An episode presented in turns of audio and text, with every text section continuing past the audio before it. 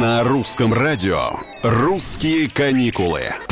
Всем привет, с вами Петр Кузнецов. Я вам не мешаю? Ну, мало ли, вдруг вы сейчас вдвоем где-то отдыхаете, а я бац такой и нарушил идиллию. Но я, как всегда, с полезной информацией, вы знаете. Эксперты назвали лучшие направления России для романтического отдыха. Может быть, вы сейчас как раз в одном из них. Возглавил рейтинг Санкт-Петербург. И во многом благодаря своим легендарным крышам. Плюс планетарий, плюс разведение поцелуева моста и прогулки по местным паркам Михайловскому, Летнему и Центральному на Елагином острове. Советуют специалисты присмотреться и к заповеднику Утриш на полуострове Абрау в Анапе. В заказнике романтиков ждет теплое море, аромат можжевельника и пейзажи, напоминающие Грецию и Италию. Не отличишь. «Русские каникулы».